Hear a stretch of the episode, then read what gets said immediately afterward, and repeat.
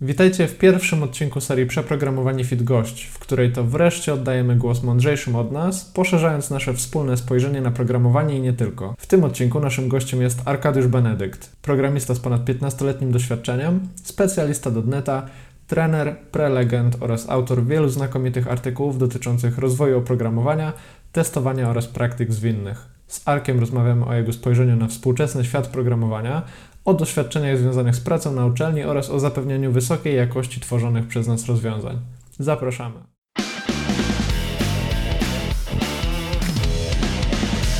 Dobra, Aku, no to może taki początkowy, standardowy lodołamacz, co tam z tą izolacją, jak tam u Ciebie praca zdalna, jak tam, jak tam, wiesz, jak tam się odnajdujesz w tym nowym klimacie i czy czekasz na otwarcie biur, czy nie jest to do niczego potrzebne?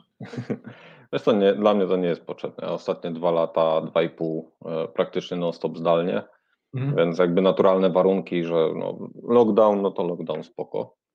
E, natomiast ci, którzy są pierwszy raz na home office, to zawsze mówię, że no, znaczy jeżeli ktoś ma trudności, no, bo spotkałem się z takimi opiniami, że ten home office to dla mnie to takie, a dla mnie to nie działa, jednak wolę do biura.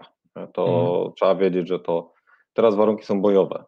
To nie jest taki normalny home office jak, jak normalnie, e, że, mhm. że, że można sobie popracować, a potem, nie wiem, wyjść na spacer, wyjść do sklepu, czy tam ze znajomymi się spotkać. Więc to, to, to, to nie jest typowy home office. Więc pod tym względem to zaczyna być trochę upierdliwe, ale jako taki home office to, to nie, to, to ja lubię. Można przynajmniej zjeść normalne jedzenie, nie jakieś tam z mikrofalówki odgrzewane, jakieś wiem, kanapki z papieru, nie? Albo, albo kolejny raz burgery z już z wszystkich burgerowni dookoła. Nikt ci nie zawinie jedzenia z lodówki też, no nie? Bo wiadomo, jak tak, to z nami tak. programistami. Tylko wiesz, to jest problem, jak nie zaopatrzysz lodówki, no to, to, to, to nie ma komu zajumać. No, a ziomeczków trzeba, wiesz, relacje trzeba utrzymywać. No. Tak. Okej, okay, czyli ogólnie mówisz, że dajesz radę. I jaki jest, wydaje ci się, taki największy jakby taki mit a propos tej pracy zdalnej? Może powiedzmy tak, ostatnio, ostatnio widziałem, że gdzieś tam brałeś udział w tworzeniu e-booka, a propos właśnie pracy tak. zdalnej. Może opowiedz, co tam w tym e-booku i co Twoim zdaniem jest właśnie najważniejszego, jeśli chodzi o, o pracę zdalną w takich zdrowych warunkach dla programisty? E, wiesz co, najważniejsze tak naprawdę, znaczy tak, w samym e-booku opisujemy aspekty z kilku stron, czyli mhm. aspekty takiego pracownika, człowieka, który pracuje zdalnie i, i tam jest całkiem dużo wiedzy jak to zrobić tak, żeby zrobić to dobrze i żeby nie czuć wypalenia. Mhm. Bo z pracą, z pracą zdalną jest taki problem, że bardzo łatwo posiedzieć za długo i potem, potem człowiek zaczyna czuć objawy wypalenia i, i w, dłuższej, w dłuższej perspektywie to naprawdę może być e, szkodliwe. To jest jedna rzecz. Druga rzecz, bardzo łatwo pracować troszeczkę za mało no i potem jesteśmy nieefektywni, musimy posiedzieć wieczorem, żeby zrobić robotę i, i nasza robota rozlewa się na cały dzień. I wtedy efekt jest mhm. taki, że cały dzień tak naprawdę mamy poczucie, że jesteśmy w pracy. Nie? To jest męczące. Oprócz tego tam wałkujemy też rzeczy związane mm, z, z, aspektami takimi firmowymi, e, aspekty związane z pracą zespołu, jak to zrobić, żeby zespół dalej był zespołem, jak mhm. komunikacja musi przebiegać, jasność komunikacji, i tak dalej, tak dalej. A trzeci etap to są tak naprawdę aspekty mm, organizacyjne, czyli jak to ugryźć od strony organizacyjnej. E, ostatnio też udało nam się wciągnąć do tej książki e, prawników okay. i ogarnąć aspekty prawne, bo tak naprawdę no w tej chwili warunki są bojowe, więc jakby wszyscy przymykają na to oko, ale jak się unormuje, czy tam wróci do jako takiej normalności, trzeba pamiętać o aspektach, e, aspektach prawnych, że to też ma znaczenie. Jeżeli mamy sprzęt firmowy e, i mamy go w domu i coś się z nim stanie, to kto jest za to odpowiedzialny? To, to mm. taka mhm. prosta, pragmatyczna rzecz. Nie? E, co się dzieje, jeżeli ktoś ma wypadek? Tak? Idziemy do kuchni, poślizgniemy, poślizgniemy się, nóż spadnie, nie, jest wypadek. No i on jest w domu, czy on jest w pracy? Więc no tak. my się akurat na tym nie znamy, więc zaprosiliśmy prawników, e, no i tam dopisali nawet, nawet chyba z paragrafami konkretnymi, także. Czy to znaczy, że to jest jakieś V2, które wyjdzie, czy po prostu to jest e, rozwijana jakby ta sama wersja, wy to jakby uzupełniacie?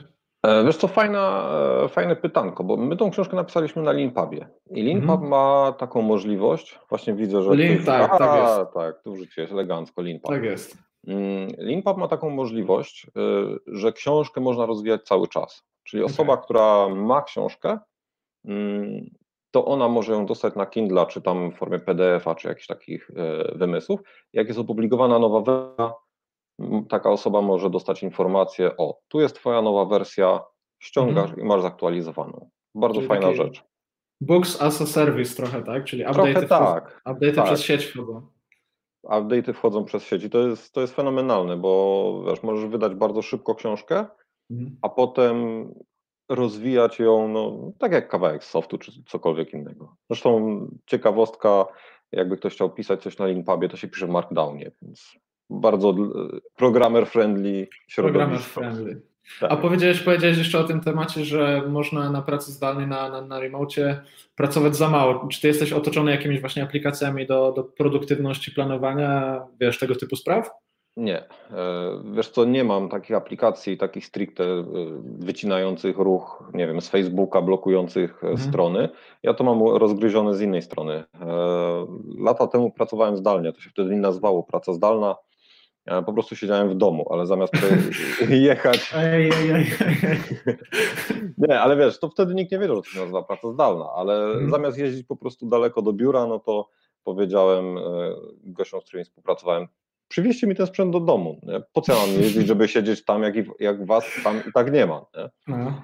E, I szybko się okazało, że właśnie jak pracowałem za mało, to, to mi się to, co mówiłem wcześniej, rozlewało na cały dzień. Cały dzień był poświęcony na pracę i to było bez sensu.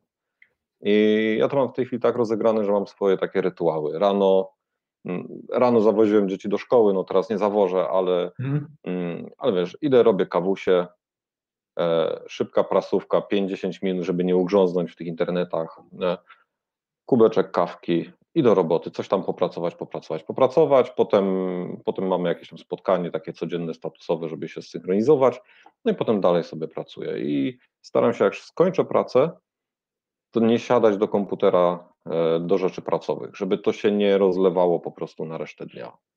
Jakby zachowanie tego balansu pomiędzy trybem, kiedy jestem w pracy, a kiedy jestem w domu, no musi być rozgraniczony. Jak chodzimy do biura, to jest naturalne, wiesz, wsiadasz w samochód, no tak. mm, czy tam w jakiś autobus, rower, cokolwiek, przemieszczasz się do biura, nie wiem, kufajkę odwieszasz i jesteś w trybie biurowym. A w home office tego nie ma i warto, naprawdę warto, jedna rzecz, E, którą bym polecił, to zadbać o to, żeby mieć taki rytuał, żeby mieć to wejście, ok, teraz jestem w pracy. Nie? Plus do tego komunikacja dla, do, do reszty rodziny, że na przykład wtedy jestem w pracy. I, mhm. I to się da zrobić. Oczywiście czasami jest trudniej, czasami jest łatwiej, ale, ale możliwe. Czyli kwestia nawyków bardziej, tak? Nie jesteś żadnym takim mhm. geekiem. Nie, nie będziesz tutaj teraz 20 apek do produktywności polecał. Wiesz co, z apek do produktywności używam Nozbe z mhm. zajebistej aplikacji polskiej, naprawdę mi, e, mi robi robotę. E, mhm. I to byłoby na tyle. Czasami używam toggle, jeżeli chcę mierzyć czas jakichś tam poszczególnych rzeczy, ale to jest e, tylko i wyłącznie moja sprawa mm, i to też nie, nie, nie cały czas. Natomiast tak, to właśnie jakiś wycinaczy stron internetowych, wycinaczy social mediów, takich rzeczy nie używam. Na szczęście nie potrzebuję. No to powiem Ci respekt, bo różnie to bywa na przykład u mnie, a szczególnie jeszcze bardziej, bardziej różnie to bywa gdzieś tam w mediach społecznościowych. Sam na pewno wiesz, że to jest mega chodliwy temat, nie? Ca, cała, te, temat w ogóle produktywności całego softu wokół tego, mhm. więc ty, ty, jak tutaj mówisz, że wypracowałeś sobie nawyki, to jesteś takim, no jak cię nazwę oldschoolowcem, to cię obrażę już trochę, więc ty jesteś takim profesjonalistą jesteś, można byłoby powiedzieć, tak? Że nie potrzebujesz softu do tego, żeby pracować po prostu. Znaczy wiesz co, problem z softem takim do produktywności jest taki, że można pięknie w nim ugrzęznąć.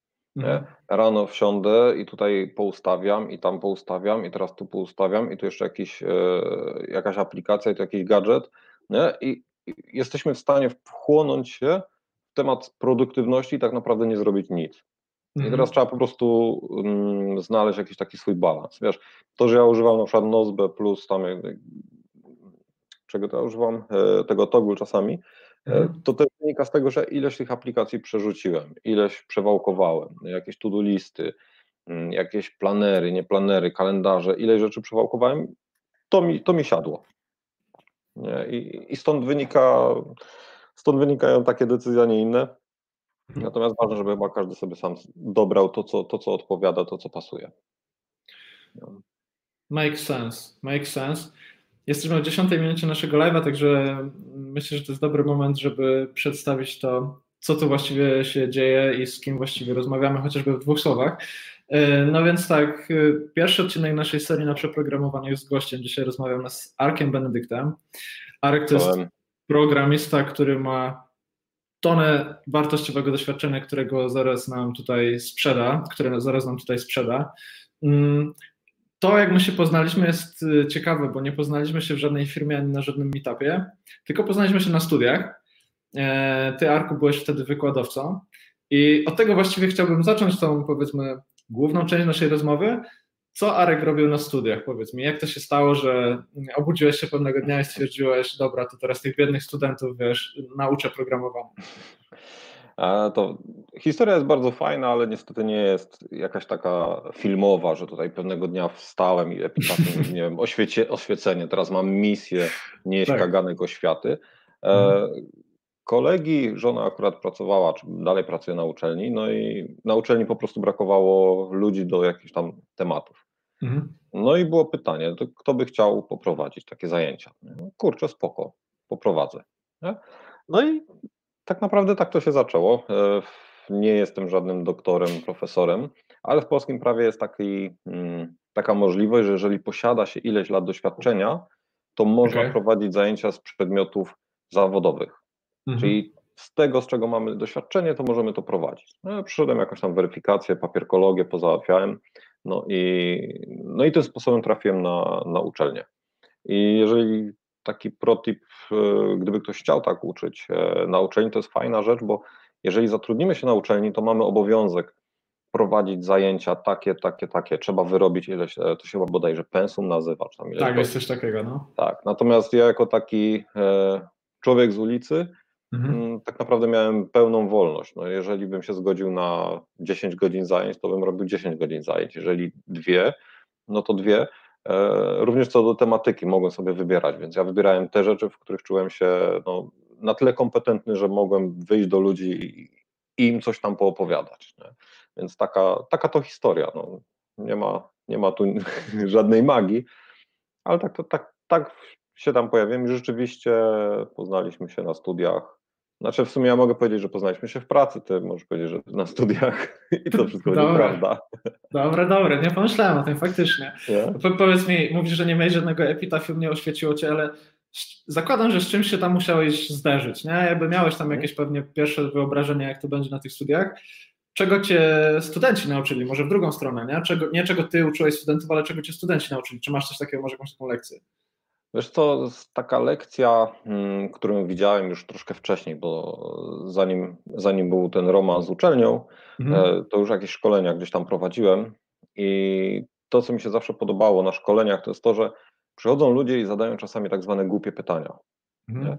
I wiesz, zaczynasz myśleć, kurczę, no ale przecież tak jest, no ale czy, jak oni tego to pytają i nie wiedzą, i zaczynasz myśleć, grzebać, szukać, szukasz no. tej wiedzy, i tak naprawdę automatycznie pogłębiasz swoją własną wiedzę, bo ktoś zadał tak zwane głupie pytanie. Najczęściej okazuje się, że ono nie jest głupie, e, po prostu trzeba gdzieś tam poszukać. To jest, to jest jedna rzecz. Druga rzecz, trzeba też ileś tej wiedzy posiadać, ją jakoś zrozumieć dość głęboko i syntezować do takiej formy, żeby człowiek, który nie ma o tym pojęcia, żeby mógł to zrozumieć. Więc e, jakby to są, to jest rzecz, która, którą wynoszę mm, od studentów, od, e, od ludzi, których, których, których uczę, że nie ma głupich pytań. Czasami po prostu trzeba sięgnąć gdzieś tam do mózgu, coś odgrzebać, czasami do jakiejś książki. Tak naprawdę cały czas pogłębiamy, pogłębiamy swoją własną wiedzę. Ja myślę, z czego właśnie wynika to, to, to całe stwierdzenie o tych głupich pytaniach. Ludzie się coś tacy skostniali robią, gdzieś tam, wiesz, im, im dalej w las tego doświadczenia, po prostu nie, nie chce się człowiekowi tłumaczyć, czy, czy... Wiesz co, myślę, że nie każdy powinien uczyć. W tym sensie, że mm, Politycznie no, poprawnie powiedziane, że tak powiem. No, znaczy wiesz, są ludzie, którzy na przykład mają potężną wiedzę i nie potrafią jej przekazać w jakiś zjadliwy sposób, Mhm. Raczej nie powinni uczyć. Są ludzie, którzy mają bardzo małą wiedzę i potrafią uczyć, no ale nie mają czego i być może oni też nie powinni. I są ludzie, którzy mają wystarczającą wiedzę i wystarczające umiejętności, żeby uczyć, jakoś wciągnąć ludzi, wiesz, zasiać taką trochę iskierkę. I jeżeli mamy taką sytuację, no to wtedy wiesz, ludzie chętnie, chętnie się po prostu uczą. A jeżeli się chętnie uczą, to też więcej zapamiętują. Bo to nawet widać, widać po dzieciach, ale po dorosłych też, że jeżeli robimy coś z przyjemności, to tak naprawdę nawet nie wiemy, że się uczymy, po prostu coś robimy. Nie? Ten efekt twórczy, ten efekt tworzenia, robienia czegoś e, powoduje, że no, wciąga nas, wchłania, a przy okazji nasza wiedza gdzieś tam rośnie. Nie? Czyli pozornie nie jest to gdzieś tam złodziej czasu, tylko jedno z właśnie narzędzi do rozwoju, tak? Jakby to nie jest tylko tak, że. Jest na pewno takie, takie poczucie tego, że na przykład jestem doświadczonym programistą w języku X i teraz jak mhm. ja bym miał skręcić na całkiem inną ścieżkę, no to wiesz, cofam się tak naprawdę, a ty tutaj tak naprawdę mówisz, że no może nie do końca się cofasz, może właśnie pobudzasz swój mózg w zupełnie inny sposób, nie? Tak jak do tej pory nie miałeś okazu po prostu. Nie, oczywiście, to wiesz, to to, co powiedziałeś, to jest mega, mega ważne.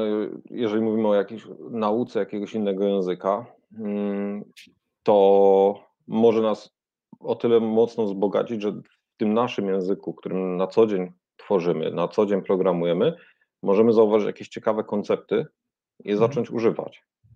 Ja pochodzę, e, czy, czy moje DNA to jest głównie .NET, ale mhm. na przykład e, strasznie mi się podobał e, framework Nancy, do taki MVC, tylko bardziej wypaśniejszy. Nie? I jak się zacznie grzebać, no to Nancy jest oparty na Sinatrze bodajże z Rubiego. Mhm. Więc znowu ktoś gdzieś między tymi światami krążył i zobaczył, kurczę, to tak można zrobić. No teraz jak mogę to przełożyć na C-sharpowe nie? i zbudować framework, którego będzie się tak fajnie używać, jak tamtego oryginalnego Nancy. Nie? Więc zawsze, jeżeli gdzieś tam skręcamy, no to może nas to potencjalnie bardzo mocno wzbogacić. Nie? Zawsze gdzieś jakieś koncepty, jakieś, jakieś elementy możemy wykorzystać w naszej codziennej takiej, no, takiej codziennej pracy. I powiedziałbyś, że właśnie po to się idzie na studia? Wiesz, jest to słynne pytanie, po co programiście studia? Właśnie po to, żeby gdzieś tam się, żeby się tam sprowokować, jeśli chodzi właśnie o kierunki, w które możesz gdzieś tam Zresztą, iść, eksplorować? Myślę, że to jest bardzo dobry powód, żeby iść na studia. Znaczy w ogóle uważam, że warto iść na studia, e, mimo że w naszym zawodzie no one nie są przesadnie potrzebne, ale mhm. na studiach po pierwsze no, poznajemy bardzo dużo ludzi i, i ta siatka kontaktów, dokładnie, ta siatka kontaktów naprawdę czasami jest bardzo przydatna. E, ludzie się nawzajem inspirują, potem fajne projekty robią, fajne jakieś pomysły powstają. Wiele firm tak powstało. Nie? To jest jedna rzecz. A druga rzecz, bo dostajemy ileś tam wiedzy, którą czasami nawet nie wiemy, jak połączyć. Czasami się coś wydaje, że to jest bez sensu i czasami naprawdę to jest bez sensu, ale czasami może się okazać, że za na przykład 10 lat te zajęcia z topologii, które gdzieś tam były i trzeba było je przeżyć, to nagle, o kurczę, ale przecież wiesz, ja tu projektuję bazę i to jest, są problemy jak z topologii i to tak, o, nie? Mhm wiesz, być może nie będziemy jakimś tam ekspertem w dziedzi, z przedmiotu X, Y, Z, ale to gdzieś zostaje i zawsze może się okazać, że mm, gdzieś tam nagle ta żarówka się zaświeci. O, było coś takiego. Nie? Odgrzebie, przynajmniej wiem w jakiej książce. No a poza tym, no można próbować różnych rzeczy. No, po prostu. Kojarzysz po tych wszystkich latach jakiś taki temat ze studiów, który akurat u Ciebie został w głowie? Coś takiego, co Ci szczególnie mocno zapadło? Wiesz co, krzepnięcie w lewka, które akurat to jest coś... Nie mam pojęcia, co właśnie powiedziałeś. A, to też nie wiem, ale to, to, to zapadło dość mocno, trzeba było to wyryć.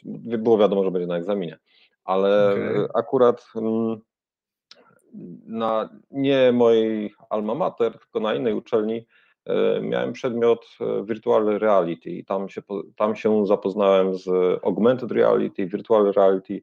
E, to, to, to, było, to było mega, to było naprawdę mega. Um, oczywiście to były czasy, kiedy bardzo ciężko było sprzęt, bardzo ciężko literaturę, więc akurat tam zabawki mieli, więc można było się tym wszystkim pobawić, natomiast nie przekuło się to na moją taką pracę codzienną. Mhm. Natomiast dzisiaj e, mamy 2020 i tak naprawdę virtual i augmented reality to jest oczywiste, to, to tele, w telefonach to jest zbudowane, są aplikacje, są gry e, i można nawet bez problemu znaleźć pracę w tej branży, więc jest, jakie, jest to jakieś jak, jakie, jakie miałeś wtedy podejście, że to faktycznie jest tak blisko, czy miałeś takie, takie lekkie niedowierzanie, że jak, jak patrzyłeś na te tematy? Wiesz to wtedy miałem takie niedowierzanie, że to, to jeszcze długo, długo, długo. Mhm. Jeszcze trochę.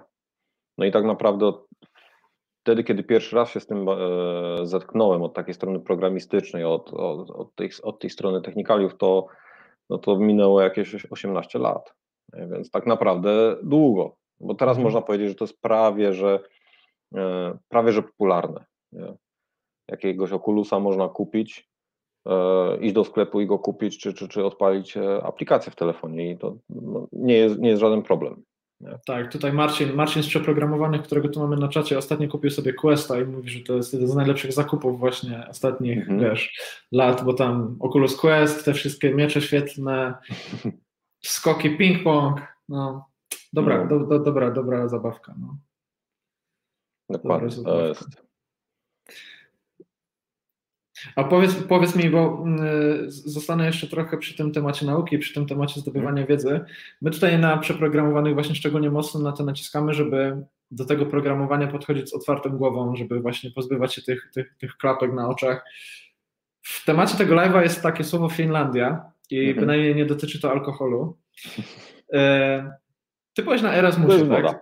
To jest, to jest woda. Byłeś, byłeś na Erasmusie. Czy ten Erasmus i Finlandia to było takie otwarcie oczu dla Ciebie, jak, y, jak chodzi o temat właśnie zdobywania wiedzy, nie wiem, podejścia do nauki? Jak to w ogóle wyglądało?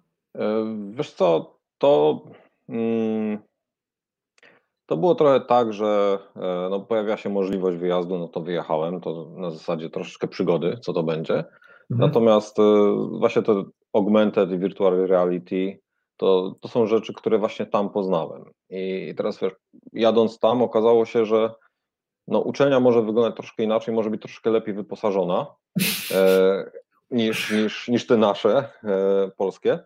Mhm. A oprócz tego e, myśmy tam byli traktowani troszkę jak takie, nazwijmy to święte krowy.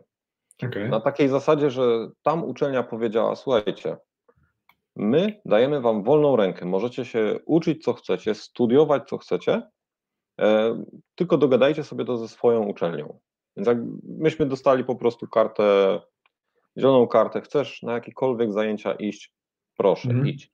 No i, i wiesz, to, to było nagle tak, wow, jestem po prostu w składzie zabawek, po prostu w składzie zabawek. Zapisałem się na te zajęcia właśnie z virtual reality, no i okazało się, że to dawało mi całodzienną, całodobową wejściówkę do laboratorium, mm. gdzie był VR Cave. To VR Cave to jest takie urządzonko, akurat u nich było dość duże, e, kostka 3 metry na 3 metry na 3 metry, mhm. z ekranami e, z trzech stron i z podłogi. Do tego wchodziło się w środku, e, wchodziło się do środka, tylko z takimi okularami, takie shutter glasses, jak, jak, jak w IMAXie na przykład. No i do tego mały kontroler i widziało się wszystko dookoła w 3D. Natomiast efekt niesamowity, bo to nie jest tak jak właśnie okulusy czy jakieś inne wynalazki teraz, tylko tam stałeś bez okularów, praktycznie bez niczego i stałeś. Nie? Mm. To po prostu robiło piorunujące wrażenie. Gdzieś tam na serwerze e, znaleźliśmy porta Quake'a. To ciekawe, słuchajcie, jak ktoś, nie wiem, czy ktoś e, z oglądaczy jeszcze kojarzy Quake'a, czy, czy wszystko... No, bez przesady, bez przesady, bez przesady, bez przesady, już tak nam wiesz, nie ciśnij. No. no. Nie, spoko. Ale słuchajcie, wrażenie, e, jak stoisz w tunelu i wychodzi potwór z bazuką, który jest twojego rozmiaru, to naprawdę rura wymięka. To jest, to jest tak, o cholera. Nie? I to myślę, 18 lat temu już takie rzeczy się działy. Tak, 18 lat temu się takie rzeczy działy. Wtedy to było strasznie drogie i to była straszna nowinka. No niestety mm, mało którą uczelnię było na to stać. Akurat e, w Finlandii tam robili w ten sposób, że uczelnia współpracowała bardzo dużo z biznesem, więc e, tak naprawdę za dnia nie dało się tam za bardzo wejść, bo to wszystko leciało e, na potrzeby biznesu. A w nocy mhm. studenci robili projekty, no bo żeby zaliczyć przedmiot trzeba było zrobić projekt. Nie? Trzeba było to debugować, testować, no fajnie było. A samo państwo zderzyło się jakby z taką, nie wiem, różnicą w podejściu do życia, wiesz, w dniu i tak dalej? Wiesz to, to w ogóle jest chyba temat na e, strasznie, strasznie długi, strasznie szeroki. Mhm. Generalnie taki wyjazd e, pokazuje różnice kulturowe. My tutaj żyjemy sobie wszyscy O, Quake, mod do Minecrafta. Tak, Dawid, mod do Minecrafta. Tak, tak. Tak, to właśnie my, trzynastolatkowie, którzy tylko tak. Minecrafta kojarzą. Nie, ja mam 14, bo mi broda zaczyna rosnąć. Tak, tak, no tak, tak. E, wiesz co, fajny plus w ogóle wjazdu na takiego Erasmusa i wyje, wyje, wyjechania, wyjazdu do innego kraju jest taki, że widzimy inną kulturę. Mhm. I teraz jak pojedziemy na wczasy, na tydzień, dwa tygodnie, nawet nie all inclusive, bo all inclusive siedzisz w hotelu w ogóle, nic cię nie interesuje, ale takie normalne, to nie jesteśmy w stanie za bardzo poznać kultury. Dopiero jak w jakimś kraju siedzisz dłużej, jakiś miesiąc, dwa, trzy, to zaczynasz widzieć pewne różnice. I na przykład Finowie mają, oni są strasznie zdystansowani do siebie, tam mają troszeczkę inną kulturę. Dowiedziałem się na przykład, że jak przyjeżdżasz do Finlandii, to Fin zapyta cię, to kiedy wyjeżdżasz? I to nie wynika z braku kultury, okay. tylko okay. oni mają kulturowo takie podejście, że to jest tak kiepski kraj do życia, że jak ktoś tu przyjechał, no to pewnie na krótko, no to zapytam się, kiedy wyjeżdżam, żeby wiedzieć, no, żeby się spotkać czy coś. No. Jest naprawdę, naprawdę ciekawe doświadczenie. Także jak ktoś ma możliwość, to polecam. No, otwiera klapki zarówno jeżeli chodzi o kulturę, o komunikację, o znajomości znowu gdzieś na całe, całej Europie, e, ale też można zobaczyć, jak wygląda nauka innych, na innych uczelniach. Miałeś tam okazję nawiązać jakieś takie dłuższe, trwalsze znajomości z, z jakimiś tam lokalsami, czy, czy nie było czasu na coś takiego? Wiesz co, w, z lokalsami mniej, no bo Finowie nie są przesadnie interaktywni. Natomiast, e, natomiast ludźmi tak, home office. Natomiast z ludźmi z całej Europy, nie? z całej mhm. Europy, z wszystkimi Erasmusami, e, no to tam naprawdę dobre, dobre kontakty mieliśmy i wiele, wiele znajomości przez lata się, się utrzymywało, także to może procentować. Nie. Polecamy. Teraz za bardzo nie ma warunków do tego, żeby gdzieś tam eksplorować świat, ale na, pewno, na pewno jest to mega rzecz, żeby zobaczyć, jak tam gdzieś u sąsiada, u sąsiada i dalej ten świat wygląda. Nie? To... Tak, dokładnie, gdzieś zamiedzą. Nie? Gdzieś zamiedzą. My tam czasami mówimy, że a, bo tam jest zieleńsza trawa, bardziej zielona. Nie? A potem się okazuje, że proza życia w każdym kraju, no trochę lepiej, trochę gorzej, ale tak naprawdę jest dość podobna do tej naszej. No też trzeba rano wstać, ubrać się, coś zjeść, iść do szkoły czy tam do pracy. No a propos pracy, mówimy o tym, że 18 lat temu bawiłeś się VR-ami, mhm. ponad 15 lat doświadczenia gdzieś tam na LinkedInie. Masz takie wrażenie, że jeszcze branża może ci uciec, czy już jesteś na tyle, powiedzmy, wiesz, y, może nie wyrachowany, ale na tyle wyćwiczony w tym, w tym zawodzie, że, że masz już taki dystans do tego wszystkiego, co, co, co w tej branży się dzieje, do tych wszystkich zabawek, do tych nowinek. Szczególnie, od strony, szczególnie od strony programowania. E, wiesz co, branża jako taka może uciec i to historia pokazuje, że takie rzeczy już się działy. E, ci, którzy nie wiedzą, że w latach 60., 70. były komputery w Polsce, bo rzeczywiście były, mm, mhm. to pewnie też nie pamiętają, że na przykład dużo ludzi, którzy pracowało na maszynach analitycznych, jak przyszły komputery, to oni zostali wyautowani, bo nie byli w stanie zrobić przeskoku z maszyn analitycznych, e, z maszyn obliczeniowych na komputery. Mhm. I to były komputery, takie main, mainframe'y, duże, duże potwory. Potem przyszła era PC-ów, znowu ileś tam ludzi e, zostało wyciętych, którzy nie potrafili przejść, zrobić tego przeskoku na troszkę inną technologię.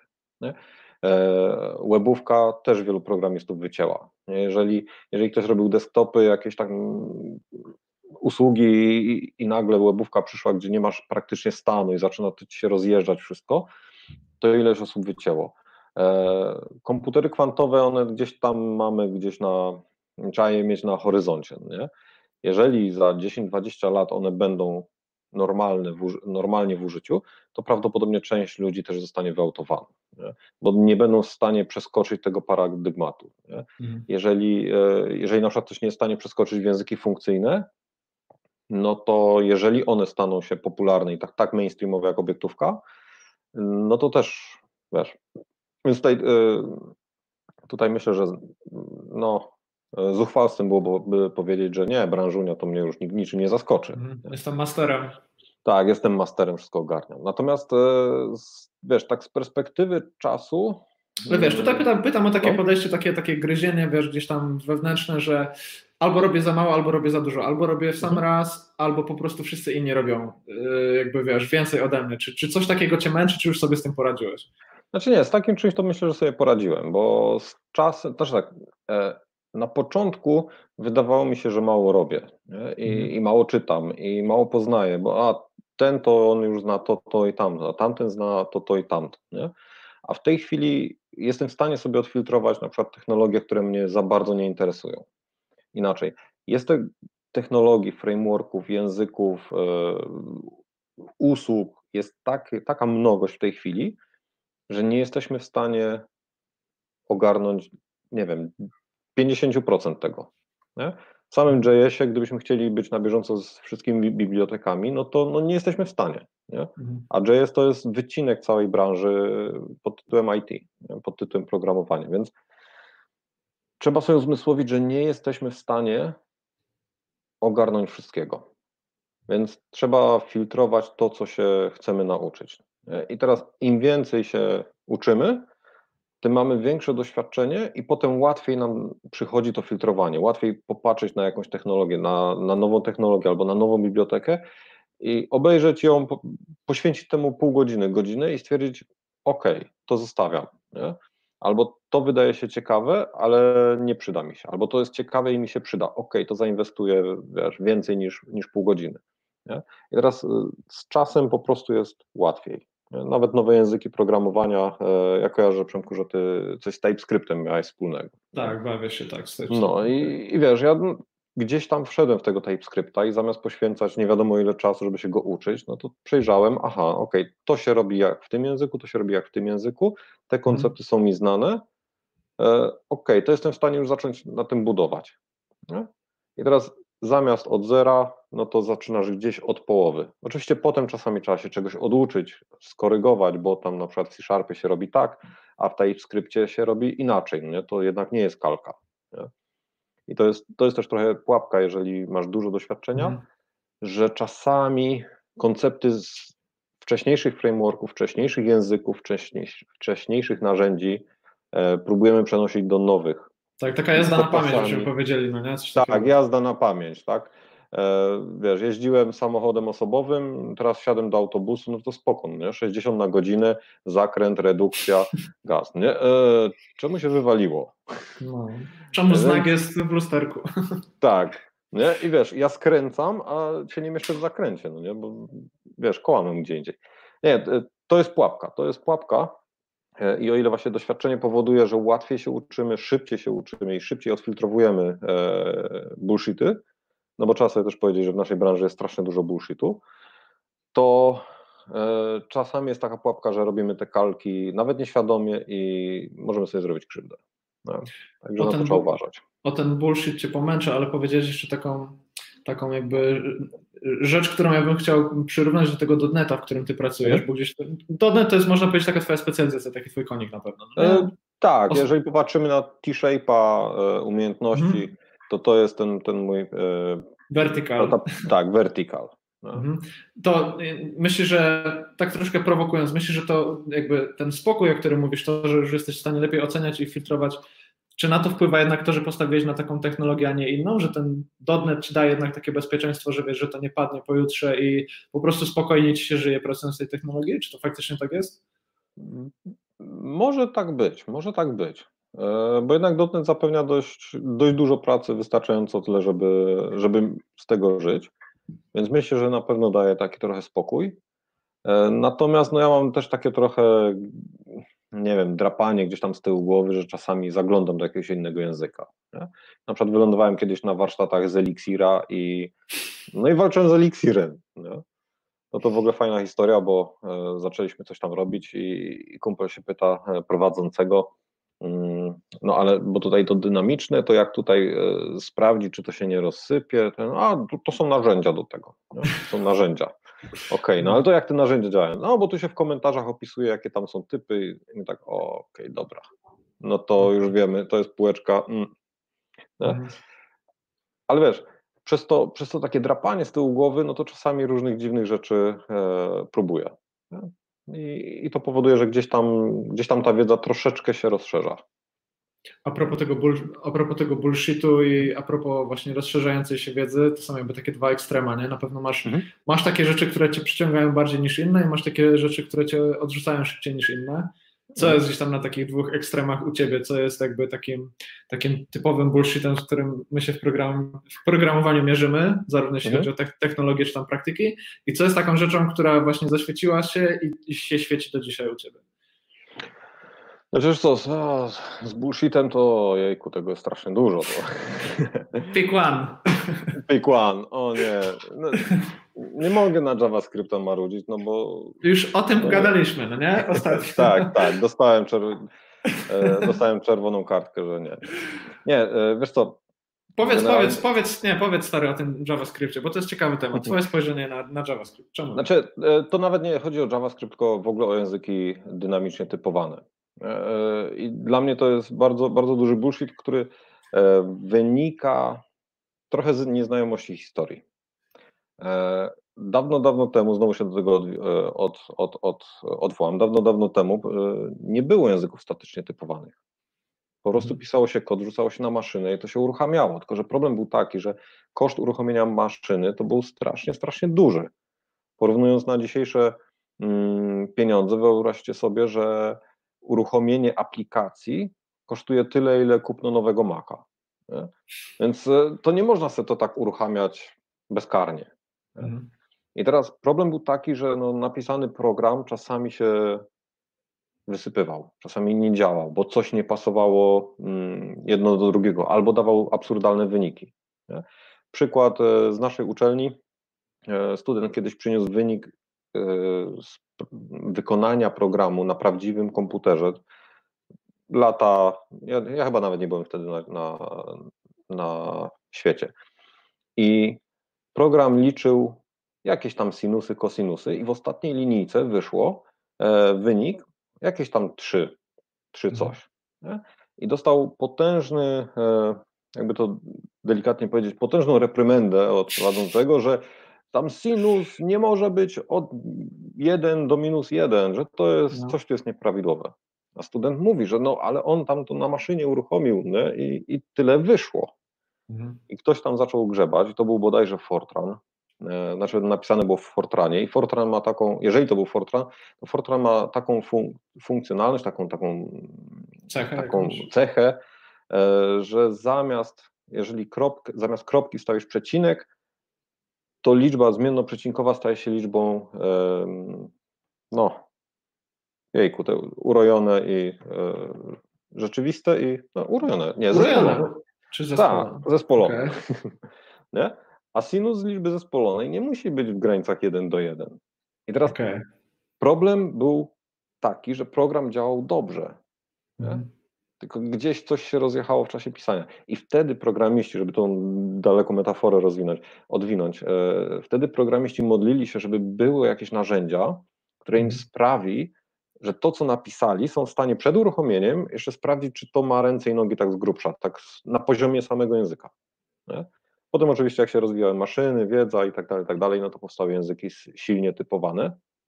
I teraz języki silnie typowane na dzień dzisiejszy co nam dają? No dają to, że nam sprawdzają, że typy działają, nie?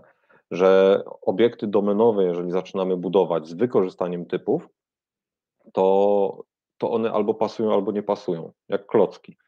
Mówię z wykorzystaniem tych typów, no bo e, na przykład w C Sharpie czy w TypeScriptie możemy programować bez użycia tych typów. Mhm. Możemy wszystko przekazywać na stringach, nie, nie budować do, obiektów domenowych i to będzie się po prostu rozłazić. Nie? I teraz to rozłażenie to jest taka trochę cecha e, języków dynamicznie typowanych. Te języki dynamicznie typowane, one są świetne, one są naprawdę świetne. Jeżeli coś budujemy, szybko składamy, jakiś prototyp, naprawdę się fajnie z tym pracuje. Jeżeli mamy małą aplikację, fajnie się z tym pracuje. Ale ciekawe rzeczy się dzieją, jak ta aplikacja zaczyna rosnąć, zaczyna puchnąć. Jeżeli, nie wiem, programuje tam 50-100 ludków, to mhm. po prostu zaczyna się rozłazić. E, Slacka pewnie kojarzysz, pewnie wszyscy kojarzą. Dawno, dawno temu e, Slack napisał potężny artykuł, jak to zmigrowali się z JavaScriptu do TypeScripta właśnie, bo nie byli w stanie rozwijać e, samego Slacka. Mhm. Bo się okazało, że ta aplikacja już jest tak duża, że po prostu się rozłazi. Nie? Zmieniam funkcję, ale nie wiem, co mi to, co tą funkcję wywołuje. Nie wiem, co innego psuje w systemie na poziomie samego języka. Nie? I szukali jakiejś alternatywy. Oni akurat poszli w TypeScripta i, i byli zachwyceni, że o, nagle że ileś problemów, tak, da się, nie? ileś problemów nam e, zniknęło. Nie? I to jest taki mój, mój taki e, największy chyba hmm, żal do, naszego, do naszej branży, że te języki programowania dynamiczne są bardzo popularne, a myślę, że dużo ludzi nie zastanawia się, e, wiesz, jakie są tego skutki. No, po prostu jakie są tego skutki. Po to, żeby. Tak, no. No, no. Nie, chodzi mi o to, żeby też nie, nie wylewać dziecka z kąpielą, bo to jest inna rzecz, którą lubimy w branży naszej robić. No jeżeli, jeżeli się zachwycamy językiem funkcyjnymi, to teraz wszystko robimy funkcyjnie i teraz wiesz, te dynamiczne i, i statycznie typowane i jakieś tam inne, to, nie, nieważne, teraz funkcyjnie nie? i w ogóle wylewamy całą wiedzę. No nie, trzeba, trzeba tak naprawdę poznać jedno, drugie i zobaczyć, no, co do czego się mm, nadaje trochę ci boli, że ten JavaScript to jest teraz taki mainstream faktycznie, że to jest jakaś taka powiedzmy iluzja języka, na którym zrobimy apkę biznesową? Znaczy wiesz co, e, sam język mnie nie boli, no bo no on jest w tych, e, w tych przeglądarkach, tak naprawdę większość e, marudzenia na JavaScript wynika prawdopodobnie z niskiej znajomości JavaScripta jako takiego. Mhm. Natomiast nie podoba mi się ekosystem wokół tego. Nie podoba mi się brak jakichś bibliotek standardowych. E, chcę napisać prostą aplikację, to ściągam bibliotekę X, Y, Z, potem robię doktorat z Babela, potem mhm. jeszcze jakiegoś innego transpilera, potem jeszcze to kompiluję do jakiegoś WebAssembly, a potem jeszcze, wiesz, minifikuję i robisz, robię doktorat, e, żeby tak naprawdę złożyć aplikację. A klient czeka, nie? A klient, klient czeka, klient nie dostaje żadnej wartości. Nie? Oczywiście, jeżeli robimy to często, no to potem mamy swój własny template, który wiesz, e, kopiujemy, czy tam ściągamy z GitHuba, odpalamy. I jest to prymitywne, no, ja na przy, przy, przyznaję, jest to prymitywne. E, no, trochę tak, no nie? To w ogóle jest fajna rzecz, jak się zastanowimy, jak taka aplikacja, taka w tej przeglądarce e, z tym JS-em, jak ile ona zasobów w ogóle zżera, mhm. to można naprawdę osiwieć. Nie? No bo popatrz, JavaScript idzie sobie w tym sandboxie przeglądarkowym. Nie? E, sama przeglądarka ma jakieś tam sandboxy jeszcze dodatkowe, nie? plus system operacyjny nas jeszcze jakoś tam sandboxuje, plus sam system operacyjny nie działa bezpośrednio na, na procesorze, a w samym procesorze też mamy tak naprawdę mikrokod, który też nam robi jakąś wirtualizację. Tak naprawdę my jesteśmy jakieś nie wiem, 5 do 10 warstw od samego procesora, tylko po to, żeby ściągnąć 5 mega no, nie? Tak. i wyświetlić ładny baton, który jak naciśniemy, to się tam coś pojawi. Nie? E, coś chyba poszło nie tak z naszą branżą. To jest. E, no. Rozmawialiśmy o tym ostatnio, o tym porównaniu do na przykład Swifta, no nie, ja właśnie opowiadałem Ci ostatnio, że gdzieś tam porównywałem to, jak wygląda praca nad animacjami w aplikacjach natywnych w Swiftie kontra jak wygląda siłowanie się z dokumentami HTML-owymi w JS-ie. No, coś poszło mi tak, to jest dobry zwrot, no. Ciekawe to jest bardzo, jakby myślę, że myślę, że też jesteś gdzieś tam daleki od powiedzenia, że od takiego płytkiego spojrzenia, bo ty właśnie chyba robisz wszystko w drugą stronę, nie? starasz się z kilku jakby perspektyw popatrzeć na ten problem. Y, jakby nie, nie spłaszczając tego, że po prostu JavaScript to jest, to jest, to jest bida i już, nie? bo mhm. kupa softu stoi na tym JS-ie, nie? kupa Oczywiście. po prostu biznesów stoi na tym JS-ie, ale to, co chyba gdzieś tam ja najbardziej słyszę z tego, co ty mówisz, to są, no nie wiem, to jest chyba to właśnie niesprawdzenie tej Finlandii, że tak powiem, nie? niesprawdzenie tego, jak tam u sąsiada to wygląda i że to mhm. wygląda trochę inaczej, bo to dużo zmienia chyba. Nie? Tak, dużo, dużo zmienia. No i zrozumienie, dlaczego pewne rzeczy robi się tak, a nie inaczej, dużo zmienia. Nie? A z takich błyskotek, z takich, z takich rzeczy powiedzmy na drugiej, po drugiej stronie, z takich rzeczy, które cię złapały i faktycznie się okazały sensowne, gdzieś tam bardziej nawet stabilne niż ci się wydawało? Z takich błyskotek e, to w ogóle cały ruch e, test driven development i w ogóle testów. To jest dla mnie, e, to jest taka trochę błyskotka. I wiesz, bo tak jak zadałeś mi to pytanie, zastanawiałem się, co jest takiego fajnego, no bo są różne fajne technologie, które mi się podobają, które, mm, które no, przypadły mi do gustu. Nie? Mhm. Ale taka uniwer, takie, takie coś, co, co jest uniwersalne, to dla mnie to są właśnie testy. Bo troszeczkę zahaczyliśmy o te sta, e, statycznie typowane języki i teraz statycznie typowane języki i kompilatory powodują, że na poziomie języka sprawdzamy, czy kod ma szansę w ogóle się uruchomić. Nie? Czy ma jakieś ręce i nogi, czy nie dodajemy jabłek do gruszek. Ale tak naprawdę dalej nie wiemy nic o naszej domenie, którą, e, którą oprogramowujemy. I teraz nie ma takich narzędzi, które są w stanie stwierdzić, że o, naruszyłeś jakąś regułę biznesową. Nie? Jakby sam kompilator nam tego nie załatwi. A testy jak się, gotowe... jak, sorry, że ci przerwę. Jak się odniesiesz do tego, co tutaj mamy na czacie? Czyli, że na chwilę obecną większość tych typowych bolączek rozwiązują frameworki, bo trochę, trochę mówisz o testach, nie? Czy frameworki zapewniają ci to samo, co testy? E, nie. Frameworki nie zapewniają tego samego, co testy. E, nie wiem, czy Marcin e, o to ci chodziło, że większo, większość tych typowych JS-owych bolączek rozwiązują frameworki. Same testy, jak dla mnie, to jest poziom kompilatora domeny. Czyli to jest, to jest kompilator domeny, którą, który my budujemy. Nie? I sam framework wtedy nam tego nie rozwiązuje. Framework nam załatwi e, pisać Angular Nest. Nesta w sumie nie znam, ale Angulara e, popełniłem trochę różnych wynalazków w Angularze.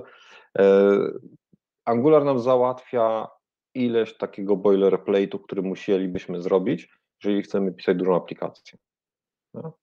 Więc jakby to jest krok, krok troszeczkę dalej, że nie piszę Vanilla.jsa, tylko już składam z jakichś klocków. I teraz to, co mówiliśmy o, o tym całym ekosystemie, no to jeżeli odpalam Angulara, no to pół internetu ściągam do tego Node.jsa. Jest tego mhm. sporo. Fajnie to działa, no ale ileś tego ciągnę. A dalej nie rozwiązuję problemów, e, czy nie mam rozwiązanego problemu e, testów do domeny, do domeny biznesowej.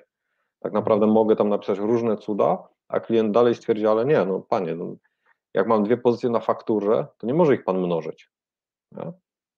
Bo to trzeba sumować. Żaden framework ci nie rozwiąże logiki biznesowej. No. Tak, żaden framework nie rozwiąże tej logiki biznesowej i no nawet, znaczy może kiedyś coś takiego powstanie, ale, ale na tą chwilę nic takiego nie ma i jeszcze długo moim zdaniem nie będzie. Jak wygląda ta cała twoja przygoda z testami? Bo gdzieś tam to jest taki też twój znak rozpoznawczy obok Dotneta, dużo o tym piszesz na pewno na blogu, mhm. e, dzielisz się tą wiedzą. Skąd w ogóle taka zajawka na testy na TDD? Znaczy wiesz to, e, zajawka pojawiła się, o, już nie wiem, dawno, dawno, tam, dawno temu. Generalnie to było na takiej zasadzie, że ileś artykułów w internecie czytałem o, o jakichś testach i o jakichś testach jednostkowych, jakimś test-driven development. No i stwierdziłem, spróbuję. No i zacząłem to mhm. tak obwąchiwać, trochę jak e, kot obwąchuje jeża. I tak naprawdę nie byłem w stanie sobie wyrobić zdania, czy to ma ręce i nogi, czy nie. Więc stwierdziłem, zrobię projekt w podejściu takim test-driven development. I miałem taką e, fajną możliwość, że w firmie miałem taki mały projekcik, zupełnie odseparowany od całego koru systemu. No i powiedziałem kierownikowi, że to będę robił w TDD. No okej. Okay. I to było moje pole, pole takie do, do eksperymentów. E, sam problem był dosyć fajny. Tydzień wałkowaliśmy wszystkie założenia biznesowe, to to był jakiś tam e, generator kluczy do, do aplikacji, więc rozwałkowaliśmy wszystkie, um, wszystkie quirki, wszystkie takie corner case'y. Jak już mieliśmy tą specyfikację, no to zacząłem sobie to pisać. I, właśnie zmusiłem się do pisania w TDD, więc najpierw test, potem implementacja, potem kawałek testu, potem implementacja. Bardzo szybko się okazało, że to jest bardzo trudne, no bo przecież ja już wiem, co napisać, no to już napiszę, no ale nie, nie, nie. Mam napisać test, no to dobra, jaki test? Nie? Zrobiłem to, ponieważ problem był mały, no to nie wiem, po tygodniu czy dwóch tygodniach miałem całość napisane, fajnie, yy, oddaję kod, pytanie, działa? Działa. Sprawdziłeś? No sprawdziłem. No i taką miałem satysfakcję, spoko. Mhm. Ale najlepsze było to, że tydzień później przychodzi do mnie gość i mówi, słuchaj, ale myśmy tam jedno założenie zrobili błędne, bo teraz musimy zrobić to, to i tamto, bo biznesowo mamy takie i takie potrzeby. Ja mówię, kurczę, Jarek, tydzień siedzieliśmy. Nie? Czemu mi tego nie powiedziałeś? No wiesz, bo to no, bo nie przewidzieliśmy, no ale niestety, bo wiesz, do tego klienta musimy coś takiego. Dobra. I tak myślę, jak to zrobić w TDD? To by trzeba poprawić testy. Mhm. No.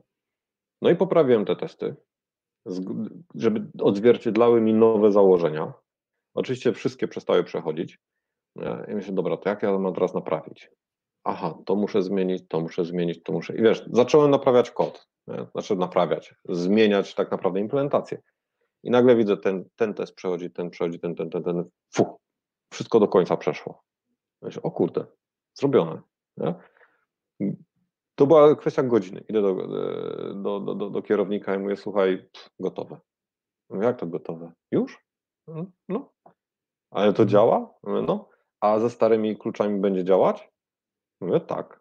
No bo mhm. część testów, które z tymi starymi kluczami już miałem, jak miałem taki teścik end-to-end, one też przechodziły. Nie? I wtedy się zakochałem. Nie? Że kurde, rewelacja. I, I, dla mnie w tej chwili nawet to jest czasami tak, że mm, pamiętam, że uczyłem się, e, właśnie nie pamiętam, czy więcej JavaScripta, czy TypeScripta. To pierwsze co, a jak się robi testy? Aha, dobra. Napisałem ten test, no nie? Mhm. I dobra, przechodzi, spoko. No to napiszę jakąś tam, nie wiem, Fizzbaza. Już wiem, jak to zaimplementować w dowolnym języku, tam e, na poziomie problemu, więc zaczynam implementować i muszę rozwiązać problem, jak się w tym języku pisze, nie wiem, pętle, jak się ifa pisze, cokolwiek. E, Pythona gdzieś tam lizałem, no to też pierwsze co, jak tu się robi testy? Aha, dobra, no to mam test, a teraz jak zrobić, żeby to działało? Bardzo fajna rzecz. A powiedz mi, czy te testy co jeśli one nie trafiają na tak podatny grunt jak ten twój kierownik, nie? To jest chyba coś takiego, taki problem, z którym się większość programistów mierzy, którzy chcą te testy sprzedać gdzieś tam w zespołach. To jest takie trochę pytanie pokroju, po co nam studia, nie? Ale to, to jest mm. takie pytanie kierownika, po co nam testy? Jak sprzedać testy? No, to jest trudne pytanie. Tak naprawdę, wiesz, to jest czy to jest kwestia samej dojrzałości zespołu? Tak, i, i zamknięty temat, powiedzmy? Myślę, że za dojrzałości zespołu, ale tak naprawdę trochę naszego profesjonalnego podejścia. Ja to mhm. zawsze mówię, e, jak ktoś się waha, czy pisać testy, to mówię, idź do lekarza na operację i poproś go, żeby on nie mył rąk. Mhm. Wiesz, to jest część ich higieny. I teraz pisanie testów powinno być też częścią naszej, naszej własnej higieny. I to bez względu na to, czy piszemy w TDD, czy piszemy same jednostkowe, czy end żeby tu nie wchodzić za głęboko. Nie? Ale po prostu sama kultura pisania testów powinna być w, naszej, e, w naszym takim etosie pracy. Żebyśmy to, co dostarczali, było możliwie jak najlepsze. I wtedy nie musimy pytać kierownika, czy szanowny kierowniku, ja mogę napisać lepszy kod, który ma mniej błędów, czy nie. On zawsze powie, nie no, pisz, pisz lepiej. Pisz lepiej. E, popatrz, że nikt nie pyta kierownika, czy może korzystać z IntelliSense'a. No tak. E, tam, panie kierowniku, czy tam menadżerze liniowy, czy ja mogę użyć e, IntelliJ'a, czy muszę pisać w notatniku? No, no nie. E, naciskam kropkę, to mi tam podpowiada i korzystam z tego, bo to jest narzędzie. Nie? I tak samo testy czy jednostkowe, czy, czy end-to-end, to jest po prostu narzędzie. Narzędzie do sprawdzania tej warstwy biznesowej, domeny. Czy rozwiązuje to dobrze, czy źle, czy coś innego popsułem, czy nie. I tak naprawdę tutaj nie, nie trzeba pytać, to tak naprawdę trzeba zacząć robić. I znam jeden nawet taki case, gdzie gość, który nie znał testów, hmm, poznał testy, troszkę się tym zajawił, e, wrócił do swojego biura i po miesiącu został wezwany na dywanik. I na dywaniku było pytanie od kierownika właśnie, słuchaj, e, ostatnio przeglądałem tam, nie wiem, przysłowiową Jirę, jakiś tam system mm. ticketowy i nagle spadła ci ilość błędów. Jakby, wiesz, robisz tyle, co robiłeś, e, robisz tyle, co inni, tylko ci błędy spadły. Mm. To nie, że tam w ogóle zero, ale bo zawsze coś tam wymsknie się, nie?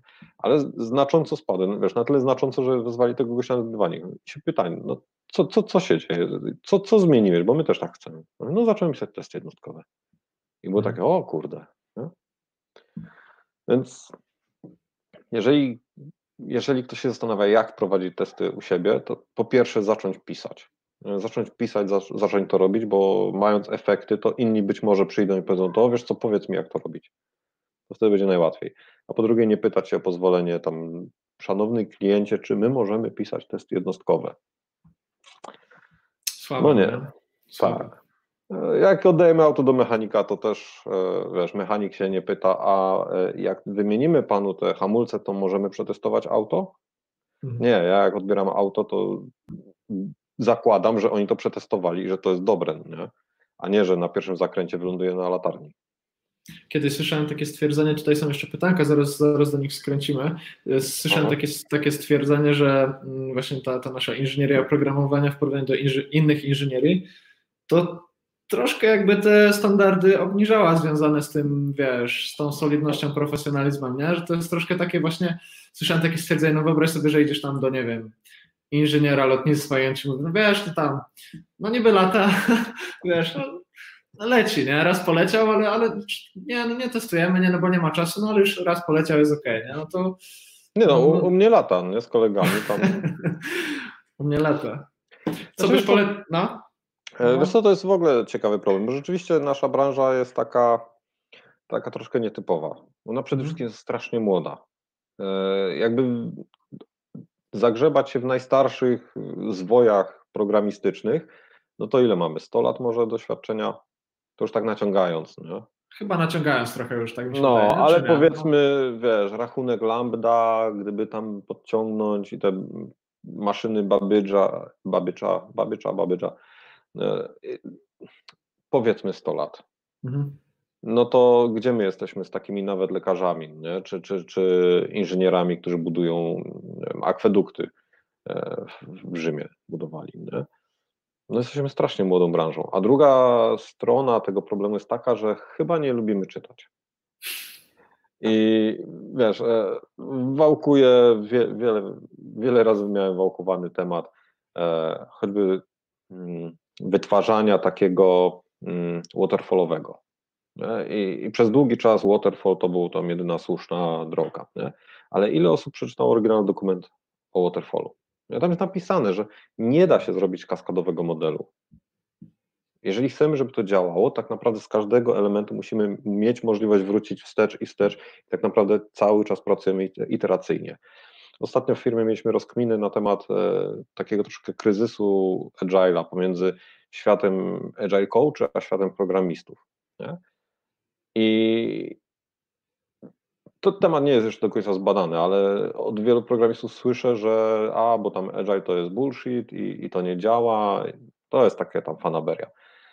I tak naprawdę Agile zabija architekturę, zabija e, inżynierię.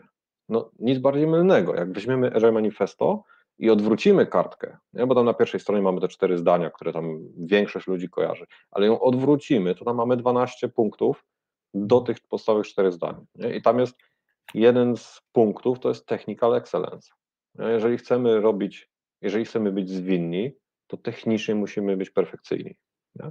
Czasami nasza branża robi takie zwrotki, z, to co wcześniej rozmawialiśmy e, o, o Node.jsie, o dokładnie, pięknie, Agile Manifesto, a jakbyś mógł przewinąć tam e, poniżej jest e, 12 principles. principles of Agile Software. Nie? I tutaj jedna z nich E, highest tag, satisfy customer, ale o, continuous attention to technical excellence and good design enhance agility. I my mhm. o tym zapominamy. Nie? I, I tam twierdzimy, że nie, nie, to Agile to jest BS, bo zabija architekturę, bo zabija e, technologię. No, no nie. E, wracając do tych nawrotów samej technologii, e, takim fajnym nawrotem były, była w ogóle cała akcja z Node.jsem, E, mhm. Jak się Node.js pojawił, to taki wielki hype, że to jest super narzędzie i co, co to, teraz wszyscy na to przechodzą. Nie? Mhm.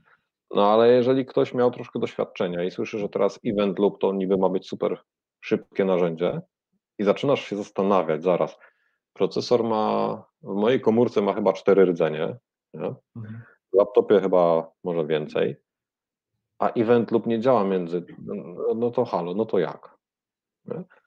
I, I wiesz, to nie jest to, że chcę się czepiać Node.jsa. E, chodzi mi o to, że po prostu nasza branża takie zatacza koła raz za jakiś czas. W tej chwili mamy hype na mikroserwisy, które to w ogóle są wspaniałe i rozwiązują wszystkie problemy. Nie? a niektórzy pamiętają e, coś, co się nazywało SOA. Mhm. I już nie podchodzą tak hura optymistycznie do mikroserwisów, bo po pierwsze musimy umieć napisać modularny monolit. Jak to potrafimy, to ewentualnie możemy myśleć o mikroserwisach, ale tam, gdzie to ma zasadność. Nie? Bo to są też ko konkretne koszty. E, jakimś cudem branża w dużej mierze zapomniała o SOA, o problemach, które rozwiązywało SOA i które generowało. Zakopaliśmy tą wiedzę, przyszło nowe pokolenie, e, odkopało tą wiedzę, przemieliło, nazwało mikroserwisy. Ok, mamy narzędzia, które są wygodniejsze, teraz to się robi lepiej, ale znowu to nie jest narzędzie do wszystkiego. Nie? Więc wracając do, do Twojego pytania, jak to z tą branżą, e, zapominamy o pewnych rzeczach. Po mhm. prostu zapominamy. Mamy taką, nie wiem, e, time span, myślę, 5 lat, nie? memory erase i uczymy się od nowa. I to też powoduje, że te, te, umiejętności inżynieryjne nie, nie rozwijają się być może tak, jak powinny. To jest chyba coś takiego właśnie, no użyję takiego zwrotu, że jakby właśnie nie ma tych ojców i dziadków, nie, którzy nas uczą programowania, tylko jakby to jest cały czas mniej więcej te same pokolenia się uczą, no nie? Mniej więcej jakby, znaczy ojcowie i dziadkowie są tak naprawdę, ale mhm. jest jakby, no bo są te autorytety, ale myślę, że no, no wiesz, wydaje mi się, że, że u nas jest czasami spoko podważyć ten autorytet, spoko mhm. podważyć, wiesz, tam bójka boba i powiedzieć, że no to jest takie tam, wiesz, na, na programowanie jeden, y, clean mhm. code i tak dalej, no a potem no to już damy radę, no nie? Tak. Więc też chyba to jest takie troszkę odwrócone, stoi to na głowie w naszej branży, powiedzmy. Tak, no i to jest, to jest trochę problematyczne, nie? Że, że czasami przychodzi tak zwane młode pokolenie i teraz wywalamy wszystko, bo teraz się to robi lepiej. Nie?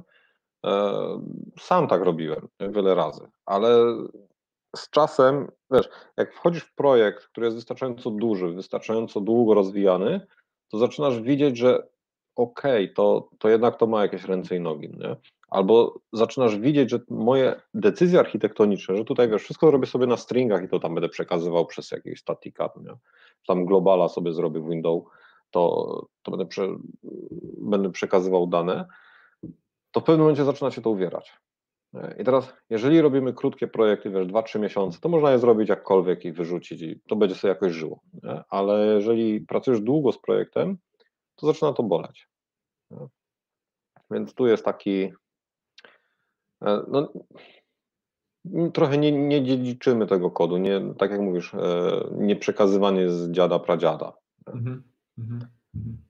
Polsce to też ma troszeczkę historyczne e, takie mm, konotacje, że Możliwości po prostu rynku, tak? Chyba też. Możliwości rynku były inne. Prze, przed 1989 rokiem programistów było niewielu. Było kilka firm w Polsce, które miały komputery i miały potężne oddziały programistyczne, e, trochę uczelni, no i tyle. Nie? Więc jakby ta wiedza też nie rozpowszechniła się nie wiadomo jak bardzo. A teraz nowe pokolenia przychodzą, wolą zamiast uczyć się na przykład zrozumieć, jak działa komputer pod spodem, no to biorę frameworka i naparzam, naparzam, naparzam, naparzam, bo jest parcie na to, bo, bo trzeba. I czasami nie rozumiemy, co się dzieje pod spodem. Swoją drogą Jarek, e, Jarek Pałka miał jakiś fajny wykład i ile energii, ile energii elektrycznej idzie w kosmos tylko dlatego, że korzystamy z nieefektywnego kodu. I okay. to jest naprawdę ciekawa, ciekawa rzecz. Są, są nawet bardzo fajne badania, carbon footprint dla języków programowania. Czyli tak, mam klasę, języ- klasę problemu i jak go zaprogramuję na przykład w JavaScriptie, tam w C++, w C, w jakimś tam Raszcie, innym Lispie, to jaki będzie carbon footprint? Nie, nie myślimy o tym. Nie? Jesteśmy za siódmą warstwą sprzętową, plus na to Babel, plus jeszcze jakiś tam transpiler, plus pięć e, bibliotek które w sobie mają 400 innych bibliotek, nie? robię tą aplikacyjkę, która wiesz, no, wyświetla, nie wiem, śmieszne koty, tak, albo pisze Hello World i nie zastanawiam się, jak to działa pod spodem. Nie? Brakuje tej inżynierii. Teraz jeszcze, wiesz, serverless, więc już teraz nawet maszynek nie ma. Tak, serverless, nie? To tam wrzucę i to, nie? ale jest plus serverlessa, jak to zrobisz źle, to wiesz, odczujesz na swojej karcie. Ostatnio miałem to tak, ostatnio miałem taką przygodę, jak gdzieś tam robiłem bota na nasz kurs JavaScriptowy, bota na Slacka e, bot miał działać w taki sposób, że gdzieś tam zapinam webhooka na wychodzące wiadomości ze Slacka, uderzam do Netlify'a, tam jest coś w rodzaju AWS Lambdy, e, no i ta lambda, wiesz, patrzy na to, jaka to jest wiadomość, no i powinna coś tam zrobić w stylu wyszukać podobne posty i, podpowiedzieć ludziom, gdzie mogą znaleźć pomoc e, w danym temacie. Nie? Mhm. No, i, no i tutaj zderzenie Przemka z serverless. E, każdy event, który przychodził, e, nie, żaden event nie był ignorowany, więc na każdą wiadomość po, po prostu robiła się pętla i nawet mhm. zadziałało to tak, że jakby wpis tego e, Netlify'a na naszego Slacka generował kolejny event i ten event był znowu, wiesz, i ten event był znowu czytany, jakby konsumowany, no i znowu robiliśmy analizę, znowu sprawdzaliśmy podobne wątki i wrzucaliśmy na Slacka, no nie, więc mam taki kanał, gdzie tam jest, wiesz, 50 razy dobra robota napisana.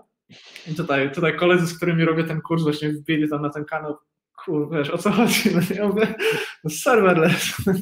Ale wiesz, to, to jest piękny przykład do tego, co mówimy. Bo teraz no. popatrz, tak po staremu, nie? miałem sobie maszynę i napisałem taką, re, taką rekurencję, że ja sam siebie wywołuję. Tak, nie? No. I naciskasz tam F5, F9, F10, zależy jakiego, jakiego jesteś wyznania i jakiego środowiska używasz. Odpala się ta aplikacja i sekundę później robi crash i myślisz, kurde, co jest grane, nie? I teraz znowu, w zależności jakiegoś jesteś wyznania, to albo masz tam, wiesz, e, memory e, exception, albo coś innego, nie? Albo po prostu się wykrzacza i masz core dumpa. Ale to jest tak, odpalasz, puf, leży. A w serverlessie, nie? Odpalasz, ty, no działa. Działa. Idę zrobić kawkę, wracam, o, nie działa, czemu nie działa? No bo każde to wywołanie trwa, nie? I teraz to latency, ten, ten czas wywołania jest na tyle duży, że to nie dzieje się strasznie szybko. Nie? To, co mówiłem o, o, o monolitach. Monolit, jak skasztanisz, to on się wysypie od razu. Ale jak to rozsmaruje na mikroserwisy, to się nagle okaże, że wiesz, sieć przycina. Nie? Jeszcze nie wiemy, co jest grane, ale wszystko zaczyna powoli mulić. Nie? A tam komunikaty lecą jeden za drugim, jeden za drugim, jeden za drugim. Nie? Bo cała komunikacja, która mogła być w pamięci, jest przeniesiona na sieć. No i zatrudniamy oczywiście lorda od sieci, który nam to zoptymalizuje, no bo coś jest nie tak z siecią, nie? Może być, może być taka sytuacja. Nie? Więc to, no tak. te, te, znajomość tego, jak co działa, no naprawdę się przydaje. Marcin tutaj pisze, że na Netlify jest faktycznie jego karta podpięta. Także sorry, sorry Marcin, pogadamy po live. No, no spoko Marcin, zrobimy zrzutkę jakby co. Zrobimy zrzutkę, tak jest, tak jest. Dobra panie, jeśli chodzi jeszcze o, o, temat y, tego zapewnienia dobrej jakości, tutaj dostałeś pytanie, jaką książkę w tym temacie byś polecił, bo mówisz, że nie czytamy, to jakby zmieńmy, zmieńmy trochę tą sytuację tym live'em, co byś polecił do czytania? Jeżeli chodzi o książkę do Test Driven Development, to przeszła mi przez, yy, przez moje ręce książka polskiego autora. Niestety nie pamiętam, jak się nazywa.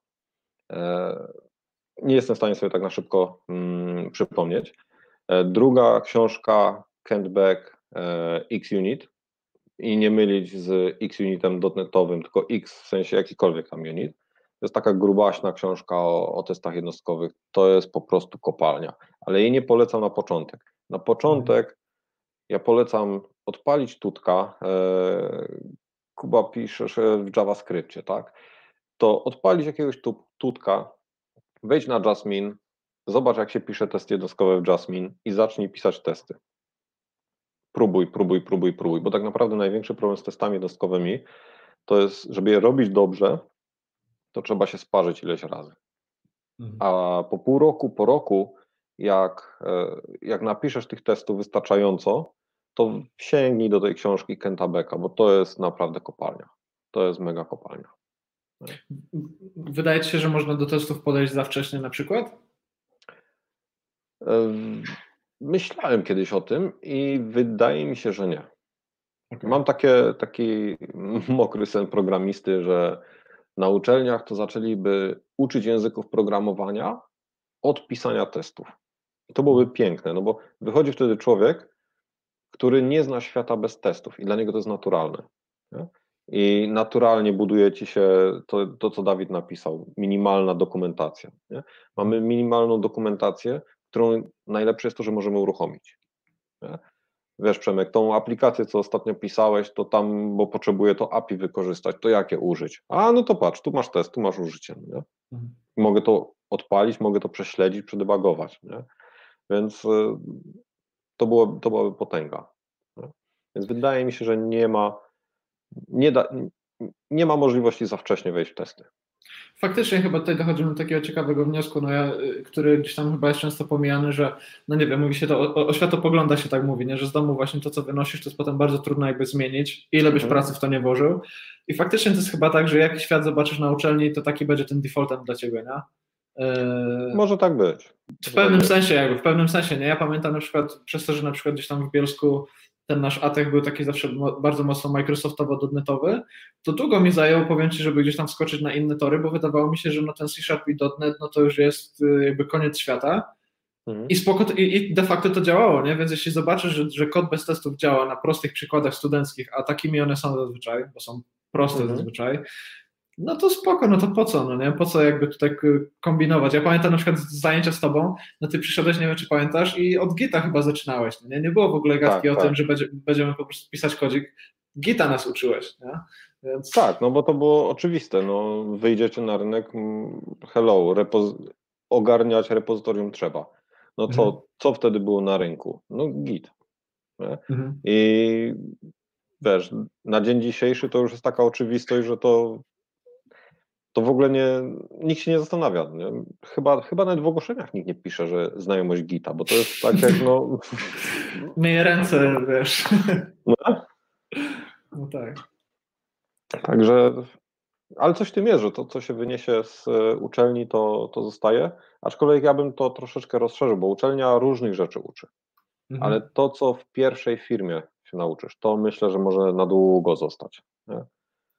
Tak, tutaj Dawid, taki... o tym, Dawid o tym pisze, że na przykład dobry mentor, który wymusi testy, pomoże pairując, zadając odpowiednie pytania. Tak, tak, to jest e, no, mistrzostwo.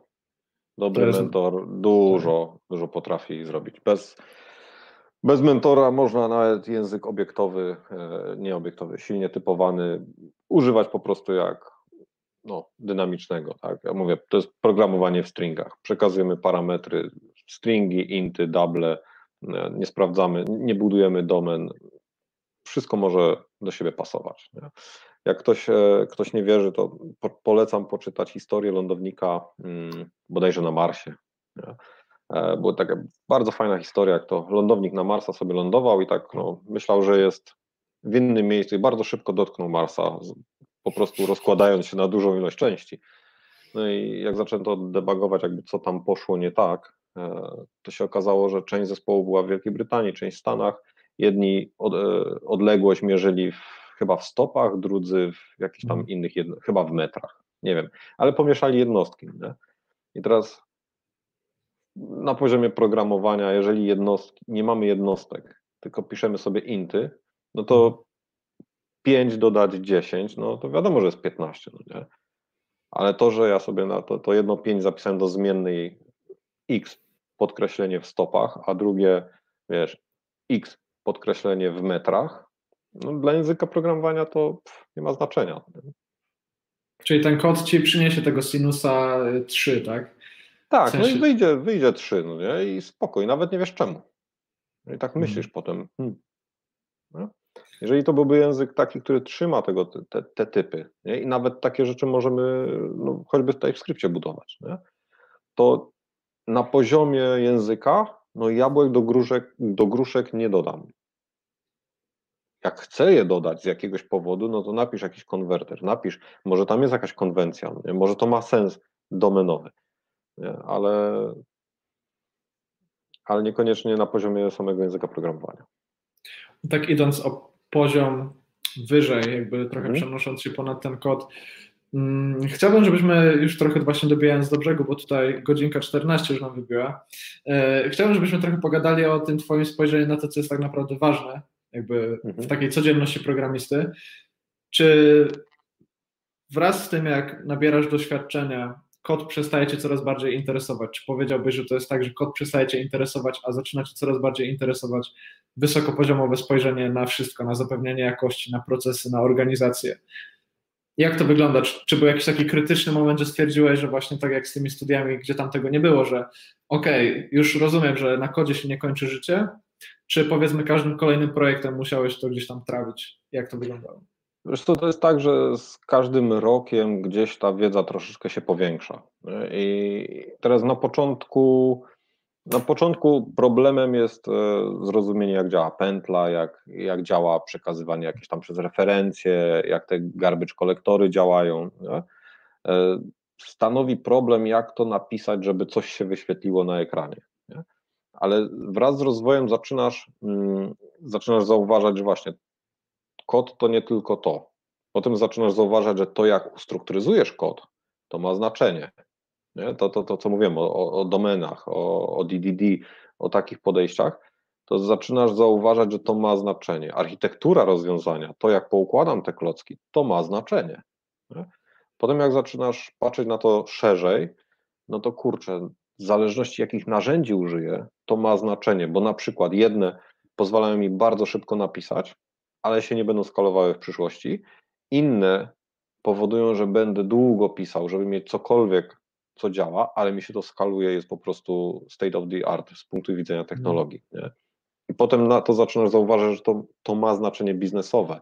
No musimy rozwiązywać problemy biznesu, bo nie piszemy kodu tak, żeby po prostu był, że no, nie jesteśmy artystami, że napiszemy piękny program, i wrzucimy na GitHuba i wszyscy będą tego GitHuba oglądać tak, o no to jest sztuka. Artist ship jest takie powiedzenie, artist ship. Tak, Także. nie? Wiesz, e, to musi e, dawać jakiś konkretny, wymierny mm, wymierny e, no trzeba dowozić gdzieś tam powiedzmy, nie? Trzeba dowozić jakby tą tak. wartość, tak?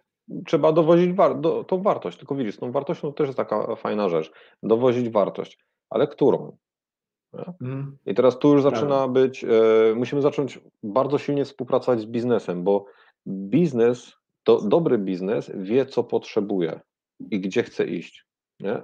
Więc my z 5-10 rozwiązań i z 20 feature'ów możemy się skupić na tym, co ma największe znaczenie, co potencjalnie daje największą wartość. Nie? I wracając do Twojego pierwotnego pytania, jak na to popatrzysz, to im bardziej się rozwijamy, tym więcej widzimy, ile tam rzeczy w tym programowaniu jest. Nie? I teraz potem to już jest decyzja każdego z nas, w którą stronę, stronę iść. Niektórzy będą się świetnie czuli w architekturze, inni będą się świetnie czuli w jakimś tam niskopoziomowym kodzie, jak to tam wycisnąć, wiesz, jeszcze, jeszcze milisekundkę, jeszcze nanosekundkę. Nie?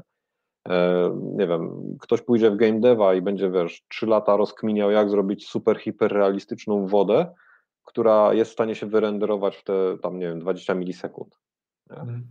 E, ale tak naprawdę trzeba zrozumieć, że od kodu do produktu jest bardzo daleko i pomiędzy tym jest potężna przestrzeń i to jest tak naprawdę morze. I, i to też jest pewien problem w naszej branży, że nie, nie wszyscy to widzą. Nie? Skupiamy się na kodzie, na moim tutaj komputerku i nie zaglądam dalej, gdzie, wiesz, gdzie to jest używane, co, co się z tym dzieje. Irytuje Cię to w pewnym sensie? To jest jakaś taka cecha, nie wiem, gdzieś tam początkujących ta niechęć do biznesu? To jest też jakaś taka właśnie oznaka też jeszcze niedojrzałości tych powiedzmy specjalistów program, programowania? Nie, wiesz co, nie irytuje mnie. To jest... E, Obserwacja. Gdyby mnie irytowało, to bym się irytował na sam siebie parę lat temu. E, mhm. Bardziej to jest... E, to jest bardziej naturalna droga, w tym sensie, że no, musisz się najpierw nauczyć alfabetu. Musisz się najpierw nauczyć, jak napisać ifa, co to jest warunek logiczny i, i tego fora, nie? i wywołać funkcję.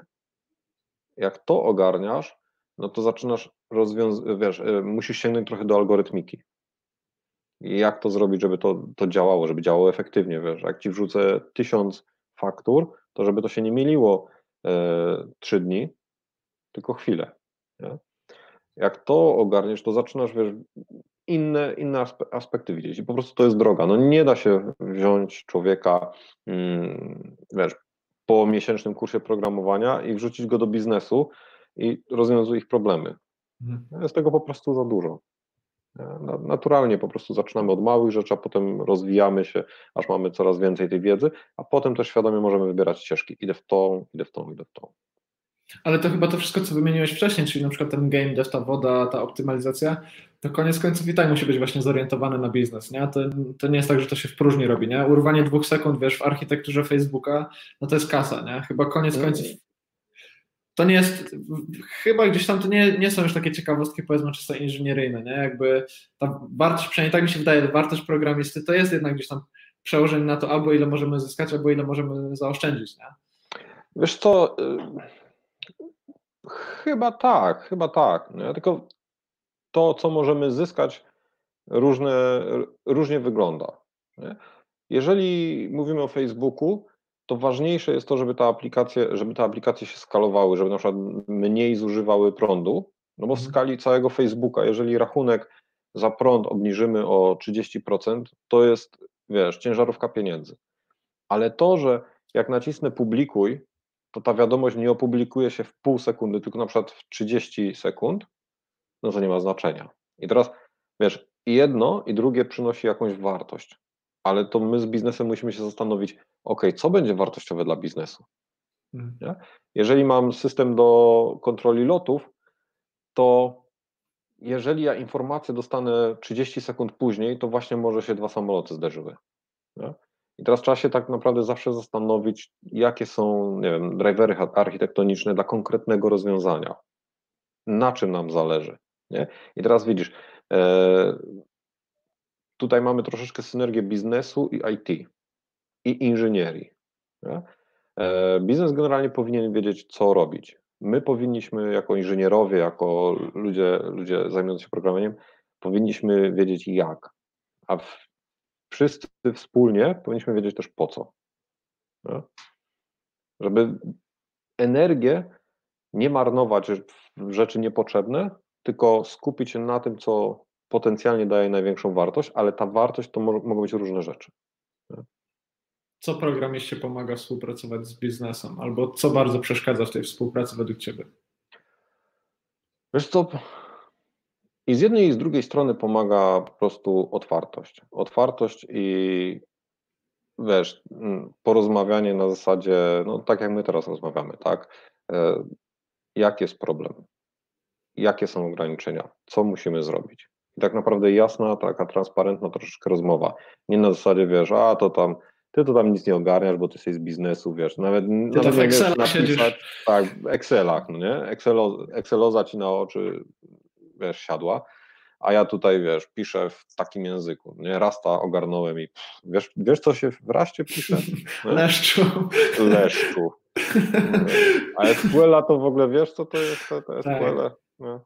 No CSS-a nie Wiesz, e, no to zamyka, zamyka rozmowę. Mm. Nie? Z drugiej strony, jak ci przyjdzie biznes i powie, dobra, ty tam sweter, wiesz, tam sety, no, nowe myszki wam dowieziemy, to tam, ale napiszcie to, to też nie pomaga, nie?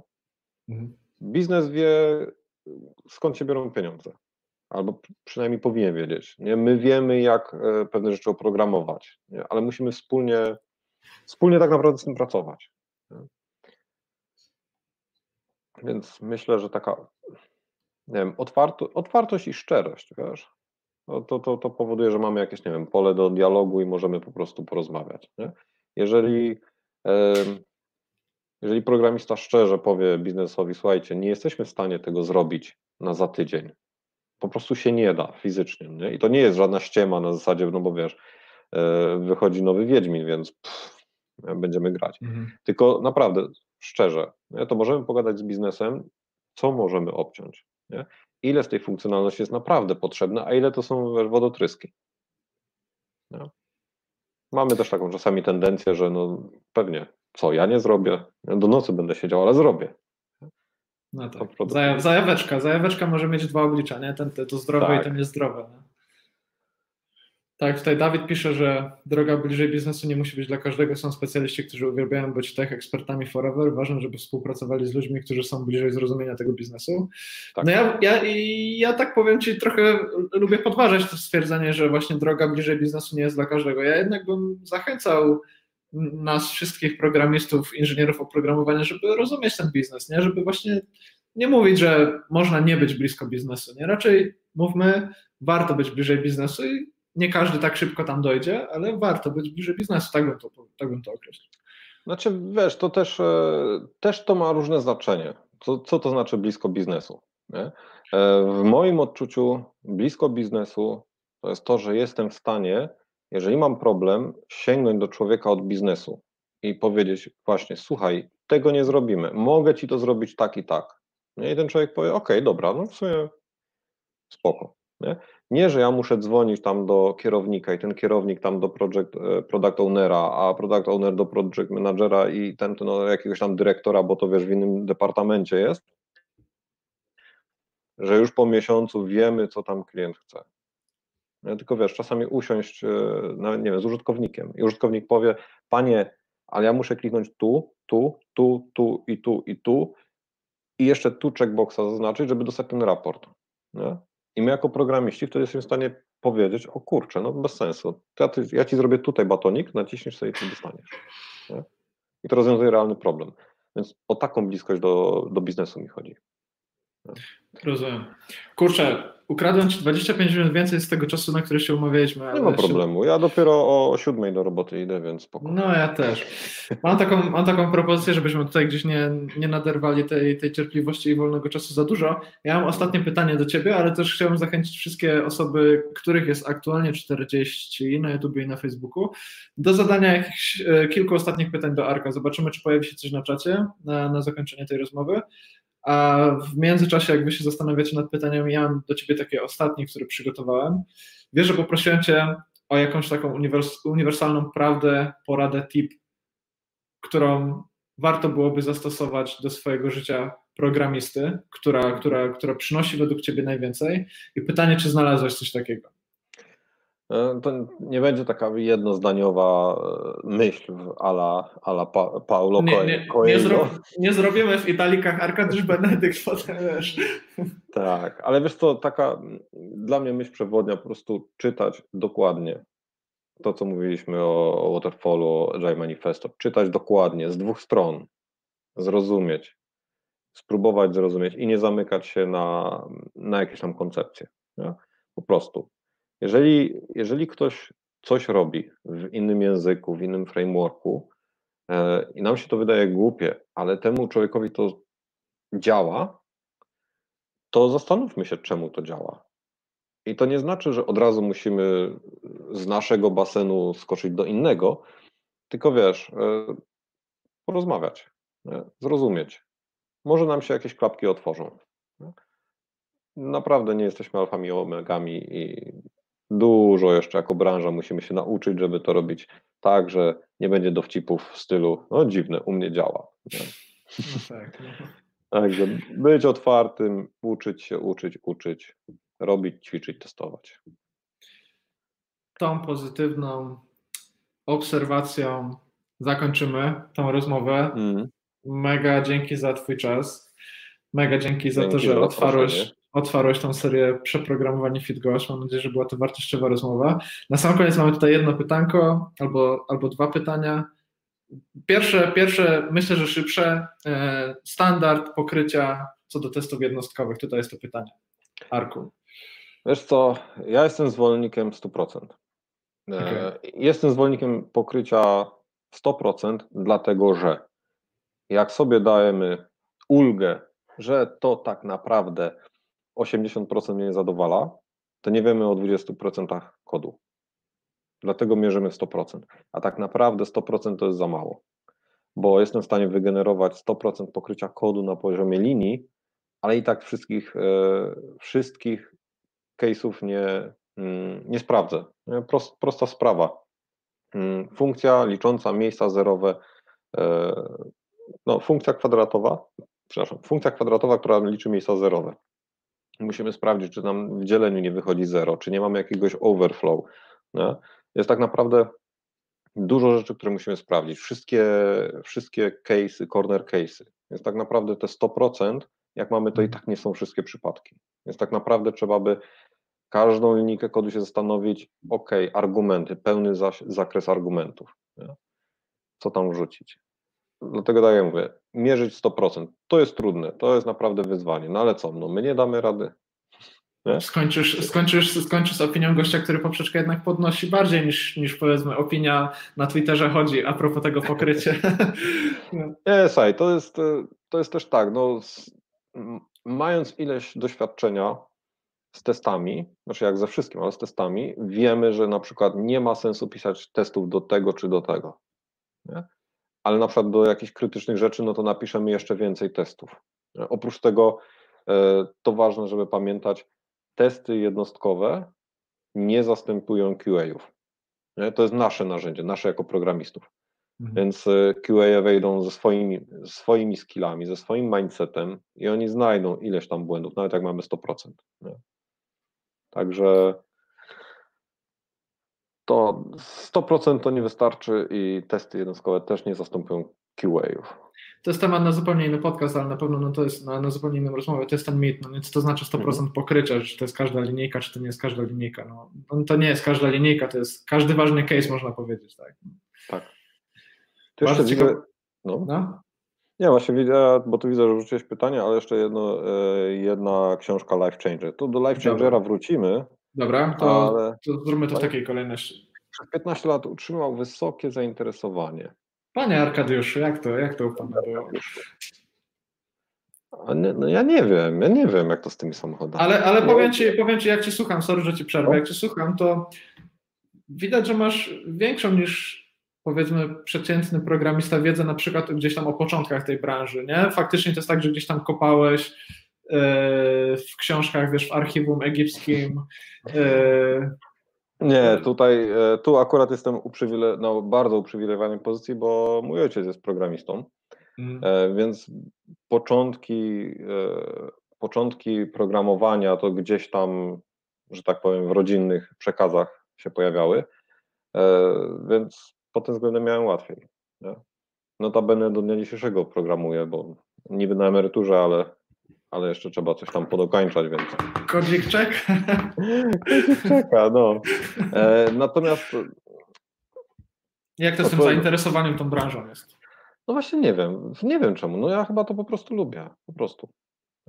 E, czasami mam takie okresy zmęczenia i, i wtedy albo nic nie robię, albo robię troszeczkę coś innego. E, jakiś tam projekt zupełnie na boku, albo w innej technologii, albo po prostu nie wiem, przez pół roku nie robię żadnych projektów pobocznych. No też my czasami lubimy sobie wziąć ileś rzeczy dodatkowych na mhm. głowę i potem to człowieka męczy. No to, to spróbuj nic robić. Nie? Spróbuj jechać na, na wakacje bez laptopa, bez tableta i po prostu nic nie robić. Nie? Strasznie kontrowersyjne na... opinie właśnie teraz, spojrzenia przekazujesz. nie, to nie jest kontrowersyjne. To jest... Wystarczy raz się otrzeć o wypalenie, to potem człowiek rozsądnie do tego podchodzi. Nie? Warto mieć jakieś hobby niezwiązane z komputerami. Nie? nie wiem, iść do lasu.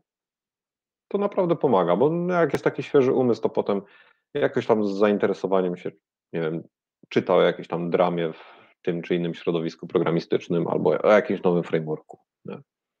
Miałeś mocne etapy wypalenia u siebie? Może bez gdzieś tam szczegółów, ale. Myślę, że nie były mocne. Raz, raz myślę, że miałem taki, taki etap, że już po prostu miałem dosyć. Okay. Raz miałem taki etap, że rzeczywiście miałem dosyć i, i nie widziałem sensu tego i musiałem troszeczkę zwolnić. Nie?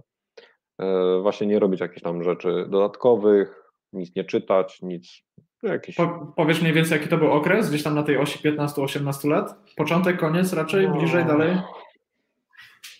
Z jakieś 4 lata temu. Okej. Okay. No. Czyli to nie było to takie powiedzmy pierwsze ciśnienie, pochłanianie wszystkiego, tylko raczej później już, tak? Nie, później, później. No, najpierw to, tak jak mówisz, wchłanianie wszystkiego i, i to wtedy cieszy. Nie? To, to wtedy cieszy. Ale to jest taka, taka, taka troszeczkę droga właśnie w jedną stronę. Jak przegniemy, to może się skończyć, no ciężko się może skończyć. Niektórzy wypadają z zawodu i już po prostu nie chcą na to patrzeć. No to prawda, nie jest to, nie jest to na pewno temat ciężki, ale myślę, że możemy się jeszcze kiedyś ustawić na, na, na, na rozmowę o tym, jak, jak patrzeć na komputer po, po tylu latach, jak to, jak to wiesz, jak taki balans zachować. Pewnie. Dobra, tutaj to pytanko, które już widzieliśmy wcześniej. Książka Life Changer w IT według Ciebie. Wiesz co, dla mnie e, Clean Coder. Clean Coder e, Uncle Boba nie clean code, o Tak. którym wszyscy chyba słyszeli, tylko clean coder. E, To jest taka higiena, jak dla mnie game changer, w tym sensie, że to jest taka higiena życia programisty. Jak Okej. siedzieć w tej branży i po prostu no, nie zwariować. Tak troszeczkę, no, troszeczkę łączy się z, tą, z tym w sumie wcześniejszym pytaniem. Tak, clean coder. Clean code, Polecam. code, of Conduct for Professional Programmers. Dokładnie. W sumie, w sumie powinniśmy tu reflinki wrzucić, byśmy teraz No. hajsy zarabiali.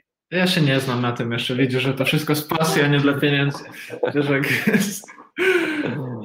Dobra, Arek. Ostatnie, ostatnie dobre książki o TDD. Troszkę już było, nie? Przychodzi Tak, ci to do było. jeszcze? E, X-Unit, mówiłeś. X-Unit Fowlera i no nie mogę sobie przypomnieć tego polskiego, polskiego autora. Podobno bardzo fajna. Okej. A, to już dawno przeczytane, no to elegancko. Dobra, tutaj jeszcze było, przedtem było takie pytanie dla Dominika, który się trochę spóźnił. Jak wygląda kwestia pracy zdalnej? O pracy zdalnej sporo powiedzieliśmy na samym początku tego wideo, dlatego jak tutaj skończymy transmisję i przewiniesz do pierwszych minut, to chyba 10 minut tylko o pracy zdalnej mówimy. Arek tutaj się dzielił spostrzeżeniami co do tego tematu. I możemy tutaj jeszcze, myślę, że jesteśmy na tyle tutaj dobrzy i jakby w dobrych relacjach, że możemy tutaj udostępnić tą rzecz, mianowicie praca zdalna. Sprzedaj Arek jeszcze raz tą książkę, żeby zrobić takie koło i Żeby zrobić koło, nie, ksio- ta książka e, wynikła tak naprawdę, wynikła czy wyniknęła? Czy jest O. jakiś grammar nazi? powstała.